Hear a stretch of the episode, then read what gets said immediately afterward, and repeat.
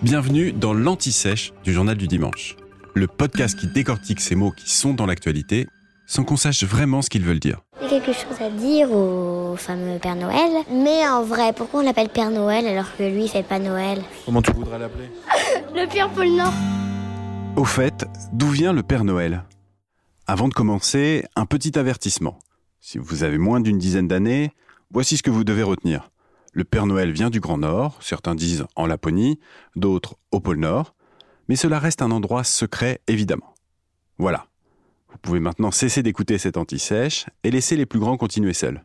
C'est bon Vous êtes partis Ok, maintenant, reprenons. Vous connaissez l'histoire, le Père Noël, ou tout du moins son costume rouge, viendrait de Coca-Cola. Eh bien, désolé de vous décevoir, mais c'est un peu une légende.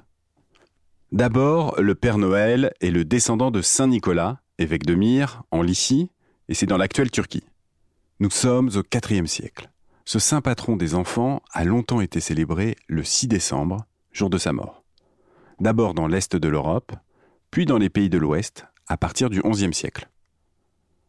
Le jour de la Saint-Nicolas, les enfants sages reçoivent des cadeaux ou des friandises, tandis que les garnements sont châtiés par son compère, le fameux Père Fouettard. Mais le véritable envol du Père Noël, si je peux me permettre, survient en Amérique du Nord au XVIIe siècle, lorsque les immigrés hollandais importent celui qu'ils appellent Sinterklaas, rebaptisé bien sûr Santa Claus, outre-Atlantique. On le fêtera désormais le 25 décembre, le jour de la naissance du Christ.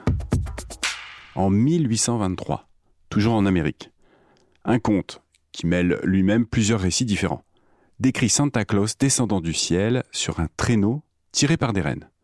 Il est rondouillard, il a une barbe blanche et surtout des habits rouges. Or, le premier Coca-Cola sera mis au point 60 ans plus tard. Donc on peut vraiment jeter cette légende aux oubliettes. Après 1918, Santa Claus revient en Europe où il va surpasser son ancêtre Saint Nicolas, qui reste toujours fêté le 6 décembre. À partir de là, notre Père Noël va devenir l'acteur de nombre de publicités qui consacreront sa célébrité.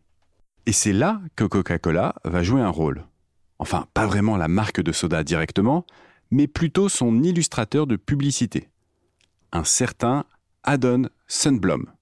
Ce dessinateur, d'origine suédoise et finlandaise, va s'inspirer du conte de 1823 pour créer sa version du Père Noël. Habit rouge et blanc donc, de la fourrure, un bonnet, des grosses bottes, etc. Mais surtout un air jovial et un corps bien rond.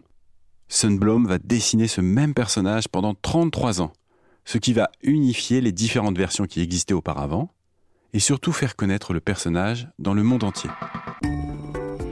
Vous venez d'écouter l'Anti-Sèche du Journal du Dimanche, le podcast qui répond à la question que vous n'osiez pas poser. Je suis Vivien Vergniaud et si vous avez aimé ce podcast, mieux si vous voulez écouter d'autres épisodes préparés par la rédaction du JDD, c'est facile. Abonnez-vous, suivez-nous, c'est gratuit. On vous donne rendez-vous trois fois par semaine en podcast et tous les jours sur le JDD.fr. À bientôt.